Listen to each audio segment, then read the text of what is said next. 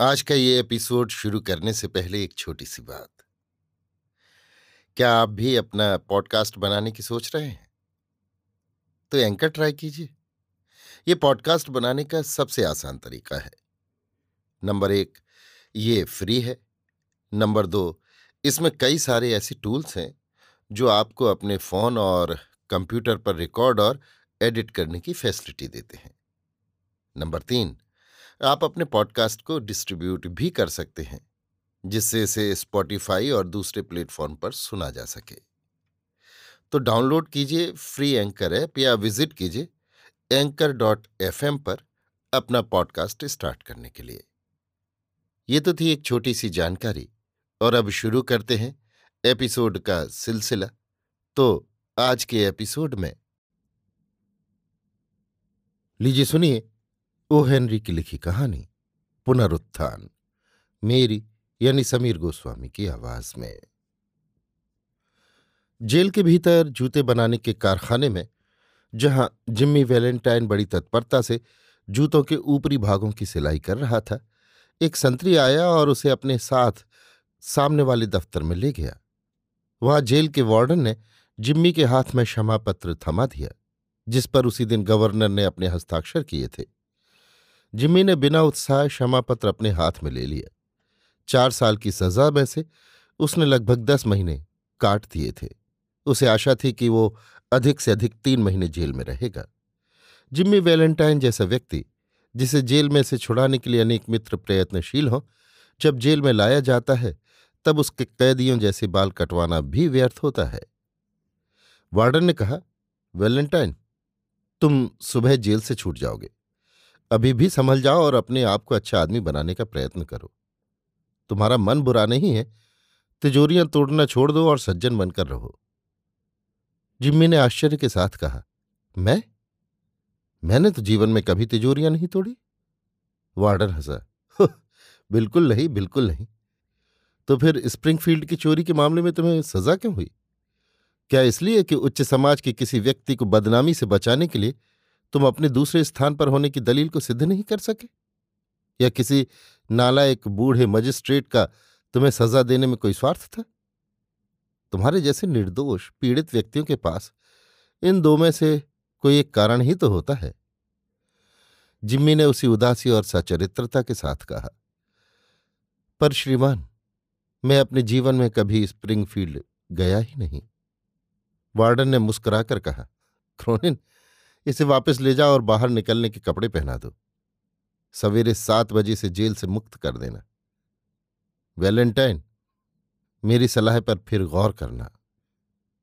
दूसरे दिन सवेरे सवा सात बजे, जिम्मी, वार्डन के बाहर वाले दफ्तर में आ खड़ा हुआ। उसने छेले के समान सूट पहन रखा था और उसके पास तैयार कपड़े तथा एक जोड़ी चरमराहट करने वाले कड़क जूते थे, जो राज्य की ओर से इन आवश्यक मेहमानों को मुक्त करते समय दिए जाते थे। क्लर्क ने एक रेल का टिकट तथा पाँच डॉलर उसके हवाले कर दिए, जिसके द्वारा न्याय, ये आशा करता था कि व्यक्ति अपने आप को फिर से बसाकर एक सुशील और समृद्ध नागरिक बन सकेगा। जेल के वार्डन ने उसे एक सिगार दी और उससे हाथ मिलाया।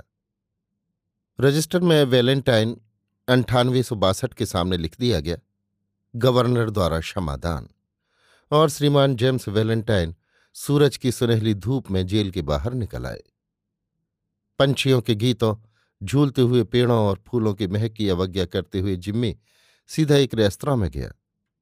वहाँ उसने गरम चिकन, सफ़ेद शराब की बोतल और जेल अधिकारी द्वारा दी गई सिगार से भी ऊँचे दर्जे की सिगार के रूप में स्वतंत्रता के मधुर आनंद का आस्वादन किया। वहाँ से वो धीरे धीरे स्टेशन की ओर चला। उसने फाटक पर बैठे हुए अंधे भिखारी की टोपी में कुछ सिक्के डाले और गाड़ी में चढ़ गया। तीन घंटे बाद वो राज्य की सीमा के पास वाले एक छोटे शहर में पहुँच गया। वो माइक डोलन के जलपान गृह में गया और वहाँ गल्ले के पीछे अकेले बैठे हुए माइक से उसने हाथ मिलाया। माइक ने कहा, मुझे अफसोस है जिम्मी, हम ये काम इससे पहले नहीं कर सके। हमें स्प्रिंगफील्ड में होने वाले प्रतिवाद का दृढ़ता से मुकाबला करना पड़ा और गवर्नर ने भी हमें पूरा निराश कर दिया। तुम्हारी तबीयत कैसी है? बिल्कुल ठीक। जिम्मी ने कहा, मेरी चाबियाँ हैं? उसने अपनी चाबियाँ ली और सीढ़ियाँ चढ़कर पिछवाड़े के कमरे का ताला खोला। सभी चीज़ें वैसी ही पड़ी थीं। बेन प्राइस नामक जासूस के कालर का बटन जो उसने पिछली गिरफ्तारी के समय काबू में आने से पहले उसके कमीज की पट्टी से तोड़ लिया था, अभी तक फर्श पर पड़ा था। दीवार में से समेटा हुआ बिस्तर खींचकर जिम्मी ने एक चौखटा वापस दीवार में धकेल दिया और धूल से भरा हुआ एक सूटकेस बाहर खींच लिया। उसने इसे खोला। पूर्वी तट पर सर्वश्रेष्ठ माने जाने वाले सेंध लगाने के औजारों के इस संग्रह को वो मुग्ध दृष्टि से एकटक देखता रहा।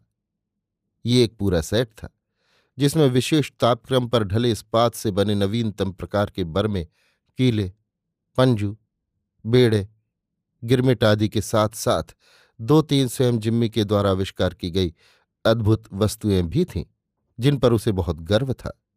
इन्हें बनवाने में 900 डॉलर से भी अधिक खर्च हुए थे। उन्हें उस गाँव में बनवाया गया था, जहाँ इस व्यवसाय के अनेक औज़ार निर्मित होते हैं। आधे घंटे के भीतर ही जिम्मी सीढ़ियाँ उतरकर जलपान गृह से गुजरा। वो अब सुरुचिपूर्ण उपयुक्त कपड़े पहने था और उसके हाथ में झाड़ पहुंचकर साफ़ किया हुआ सूटकेस था।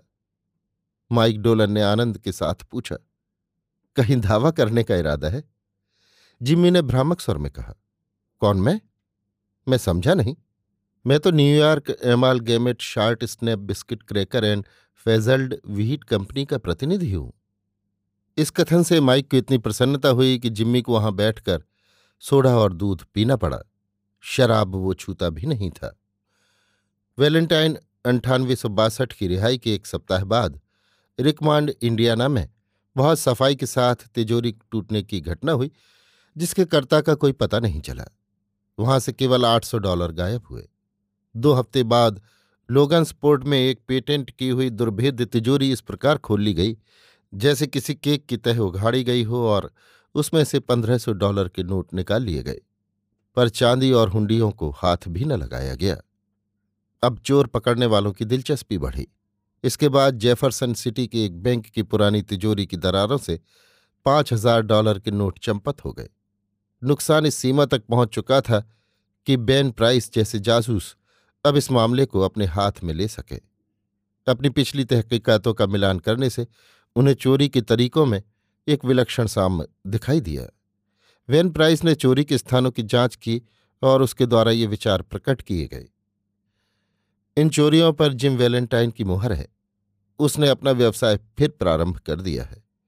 अक्षरों की जोड़ करने से खुलने वाले उस ताले को देखो। इस तरह निकाल लिया गया है, जैसे वर्षा के दिनों में मूली। इस काम के लायक औज़ार केवल उसी के पास है। और देखो, कितनी सफ़ाई से ताले की सलाख को बाहर किया गया है। जिम्मी को कभी एक से अधिक सुराख नहीं करने पड़ते। मेरे विचार से ज़रूर वैलेंटाइन को ही पकड़ना पड़ेगा। अब की बार उसे पूरी सजा काटनी पड़ेगी। क्षमा या रिहाई की बेवकूफ़ी नहीं चलने दूँगा। बेन प्राइस, जिम्मी की आदतों से परिचित था। स्प्रिंगफील्ड की चोरी के मामले की जाँच करते समय वो उसके हथखंडों को पहचान गया था। दूर दूर तक धावा मारना, जल्दी निकल भागना, संगठन नहीं बनाना और संभ्रांत समाज में घूमना इन तरीकों से किसी भी प्रतिकार को चकमा देने में वैलेंटाइन प्रसिद्ध हो चुका था। विज्ञापित कर दिया गया कि इस छली चोर के पीछे जासूस बेन प्राइस लग गया है और इससे उन लोगों को कुछ चैन मिला, जिनके पास अभेद्य कही जाने वाली तिजोरियाँ थीं। एक दिन दोपहर में जिम्मी वैलेंटाइन अपने सूटकेस के साथ डाक गाड़ी द्वारा काले गुलामों के प्रदेश अरकानसा में रेल की पटरियों से पाँच मील दूर इलमोर नगर पहुँच गया। कॉलेज से घर लौटते हुए किसी युवक खिलाड़ी से दिखाई देता जिम्मी एक होटल की ओर जाने वाली चौड़ी सड़क पर निकला। एक युवती सड़क पार करती हुई नुक्कड़ पर उसके पास से गुजरी और एक दरवाजे में घुसी, जिस पर इल्मोर बैंक का साइन बोर्ड लगा था। जिम्मी वैलेंटाइन ने उसकी आँखों में देखा। क्षण भर के लिए वो भूल गया कि वो कौन है और वो कोई दूसरा ही आदमी बन गया। युवती की निगाहें कुछ झुकी और वो लजा गई। जिम्मी जैसी अदाओं और नज़रों वाले युवक इल्मोर में कहाँ थे?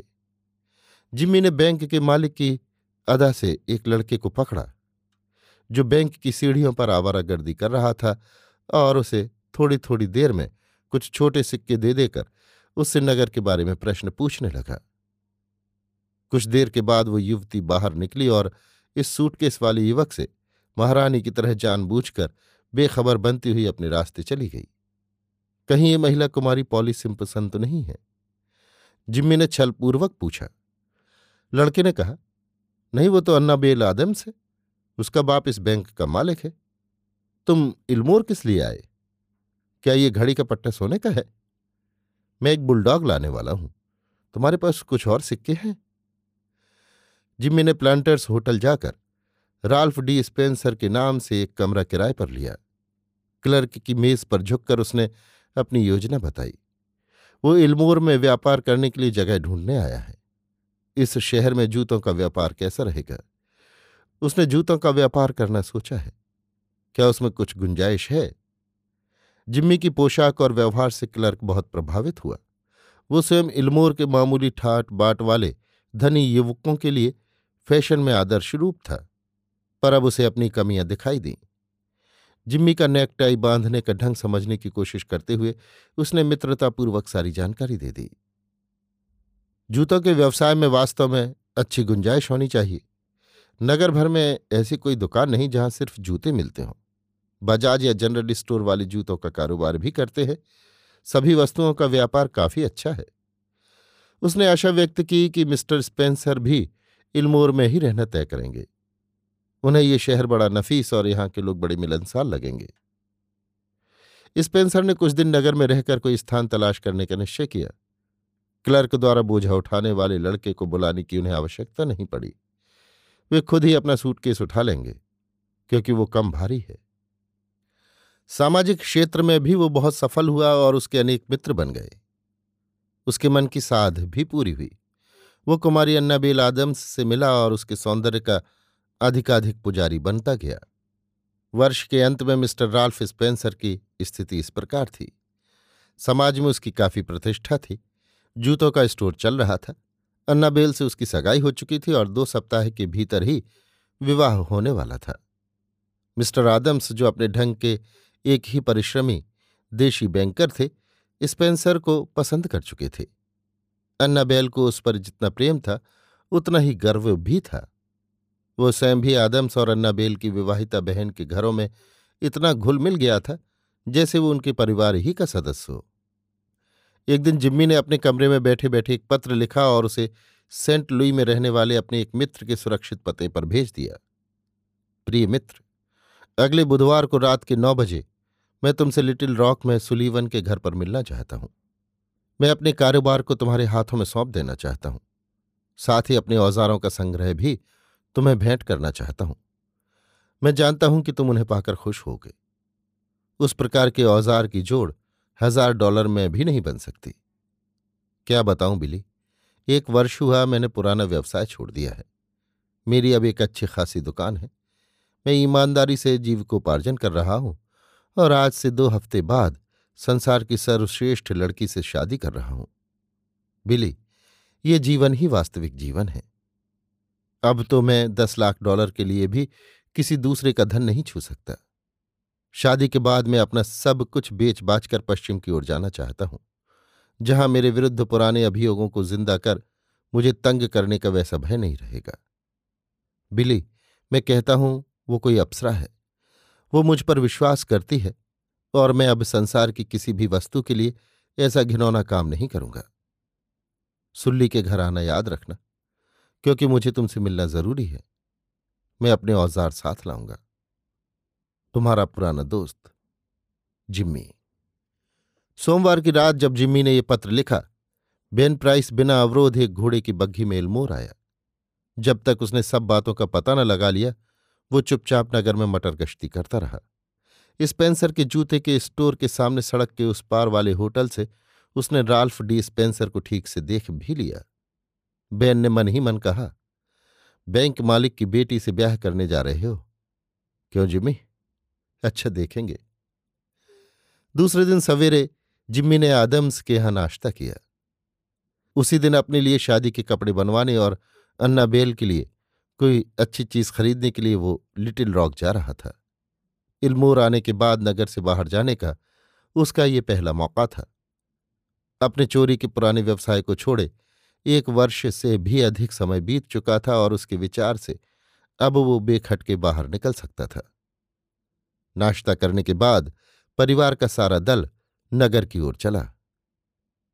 Mister Adams, Annabel, Jimmy, Annabel की विवाहिता बहन और उसकी दोनों लड़कियाँ, जो पाँच और नौ साल की थीं। वे उस होटल पर आए जहाँ जिम्मी अभी तक रहता था और वो लपक कर कमरे से अपना सूटकेस ले आया। तब वे बैंक गए। वहाँ जिम्मी की बग्घी घोड़ा और डॉल्फ गिप्सन खड़ा था, जो उसकी गाड़ी को हाँक कर ले जाने वाला था। सभी लोग उस ऊँची गोलाकार लकड़ी की चहार दीवारी के भीतर बैंक रूम में गए। जिम्मी भी उनके साथ था। मिस्टर आदम्स के होने वाले दामाद का सभी जगह स्वागत था। बैंक के क्लर्क भी उस सुंदर मिलनसार युवक का अभिवादन पाकर प्रसन्न होते थे, जो कुमारी अन्ना बैल का पति होने वाला था। जिम्मी ने अपना सूटकेस नीचे रख दिया। अन्ना बैल ने, जिसका हृदय युवावस्था और प्रेम के आनंद से उफन रहा था, जिम्मी का टोप अपने सिर पर रख लिया और उसके सूटकेस को गोद में उठा लिया। वो बोली, क्या मैं एक अच्छी बैंड बजाने वाली नहीं बन सकती प्यारे राल्फ? देखो तो ये कितना भारी है। लगता है जैसे सोने की ईंटों से भरा है। जिम्मी ने शांति से कहा, इसमें जूते पहनने के कई निकल के चम्मच हैं। इन्हें मैं लौटा रहा हूँ। मैंने सोचा साथ ले जाकर पार्सल खर्च बचा लूँगा। आजकल बहुत कम खर्च करने लगा हूँ। इल्मोर बैंक में अभी अभी एक नई तिजोरी और तहखाना बनवाया गया था। मिस्टर आदम्स को उस पर बहुत गर्व था और वे सभी से उसे देखने का अनुरोध करते थे। तहखाना छोटा सा था, पर उसका दरवाज़ा नया पेटेंट किया हुआ था। वो तीन ठोस फौलाद के पैंचों से कसा हुआ था, जो एक साथ बंद होते थे। उसके एक ही हत्था था और उसमें टाइम लॉक लगा था। मिस्टर आदम्स ने उत्साहपूर्वक इस दरवाजे का कौशल मिस्टर स्पेंसर को दिखाया। वो बुद्धिपूर्वक तो नहीं, पर शिष्टता के नाते दिलचस्पी दिखा रहा था। मैं और आगाथा, ये दोनों बच्चियाँ भी धातु की चमक और उस अजीब घड़ी और कुंडे को देखकर प्रफुल्लित हो रही थीं। जब वे सब इस काम में मशगूल थे, तभी बेन प्राइस मटर गश्ती करता हुआ वहाँ आ पहुँचा और चहार दीवारी पर अपनी कोहनियाँ टिकाए, भीतर की ओर कभी कभी अपनी नज़र दौड़ाने लगा। क्लर्क द्वारा पूछे जाने पर उसने कह दिया कि उसे कुछ नहीं चाहिए। वो तो किसी परिचित व्यक्ति की राह देख रहा है। एकाएक औरतों के समूह में से एक दो चीखें सुनाई पड़ी और कुछ खलबली मच गई। बड़े लोगों की नज़रें बचाकर नौ वर्षीय मे ने अगाथा को तहखाने में बंद कर दिया था। फिर उसने कुंडा लगाकर अक्षरों वाले खटके को वैसे ही घुमा दिया था जैसा मिस्टर आदम्स दिखा चुके थे। बूढ़े बैंक मालिक ने झपट कर दरवाजे की मूठ को क्षण भर झचकोरा। फिर वो कराहने लगा, अब ये नहीं खुल सकता। न तो घड़ी ही मिलाई गई थी और न ताले के अक्षरों को जमाया गया था। हिस्टीरिया के रोगी की तरह अगा था कि माँ एक बार फिर चीखी। मिस्टर आदम्स ने अपना कांपता हुआ हाथ ऊँचा उठाकर कहा, हुश, जरा देर के लिए सब लोग चुप रहो। फिर उन्होंने पूरे ज़ोर से पुकारा अगाथा, सुन बेटी। इसके बाद जो निस्तब्धता हुई, उसमें सब लोगों ने बच्ची की धीमी आवाज़ें सुनी, जो उस अंधेरे तहखाने में डर से घबरा कर पागल की तरह चीख रही थी। एक क्षण में ही जिम्मी का प्रिय बर्मा इस्पात के दरवाजे को निर्विरोध काटने लगा। दस मिनट में ही अपने खुद के चोरी करने के रिकॉर्ड को तोड़ते हुए उसने चटखनी खिसकाकर दरवाज़ा खोल दिया। लगभग मृत किंतु सुरक्षित अगाथा अपनी माँ की बाहों में आ गई। जिम्मी वैलेंटाइन ने अपना कोट पहना और वो बाढ़ के उस तरफ़ मुख्य द्वार की ओर बाहर रवाना हुआ। जाते जाते उसे ख्याल आया, जैसे कोई परिचित स्वर पीछे से पुकार उठा है। रॉल्फ? पर वो झिझका नहीं। दरवाजे पर एक मोटा सा आदमी उसकी राह में खड़ा था। विचित्र मुस्कुराहट के साथ जिम्मी ने कहा, कहो बैन आखिर तुम्हें पता चल ही गया। खैर, चलो। मैं समझता हूँ अब कोई विशेष फ़र्क नहीं पड़ता। पर उस समय बेन प्राइस भी कुछ विचित्र व्यवहार कर गया। उसने कहा, मेरे ख्याल से आप भूल करते हैं, मिस्टर स्पेंसर। मैं आपको पहचान गया हूँ, इसका विश्वास मत कीजिए। आपकी बग्घी प्रतीक्षा कर रही है। और बेन प्राइस मुड़कर सड़क पर घूमने चल दिया। अभी आप सुन रहे थे ओ हेनरी की लिखी कहानी पुनरुत्थान मेरी यानी समीर गोस्वामी की आवाज़ में।